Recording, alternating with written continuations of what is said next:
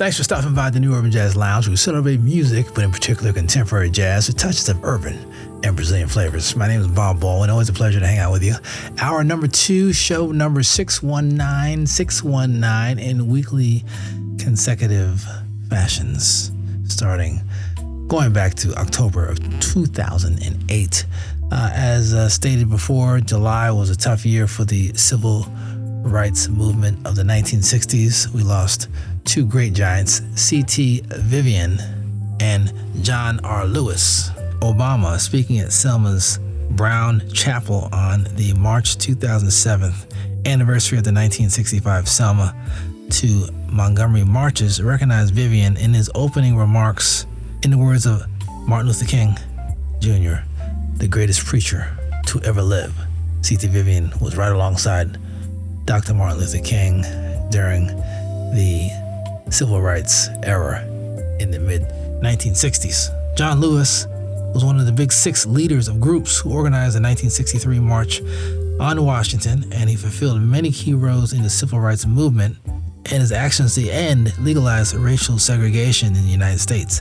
In 1965, Lewis was known to be a part of an incident called Bloody Sunday, where state troopers and police attacked marchers, including Lewis. John Lewis sustained a severe brain concussion due to the police brutalized marches. We lost two great leaders in almost a day in July of 2020. We'll be playing some clips from them later on in the show, but in the meantime, let's play some cool music for you to get you through your day or evening. Sit back and check out the latest from Mr. Kim Waters from his latest album, Shakedown. This is the New Urban Jazz Lounge, and we are in session.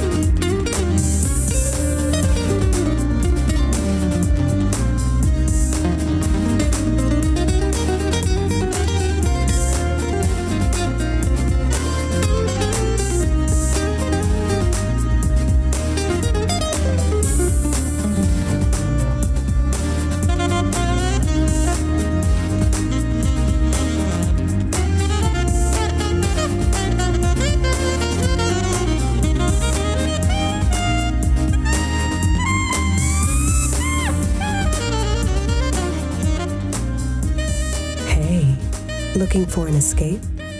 Hmm. You're already there.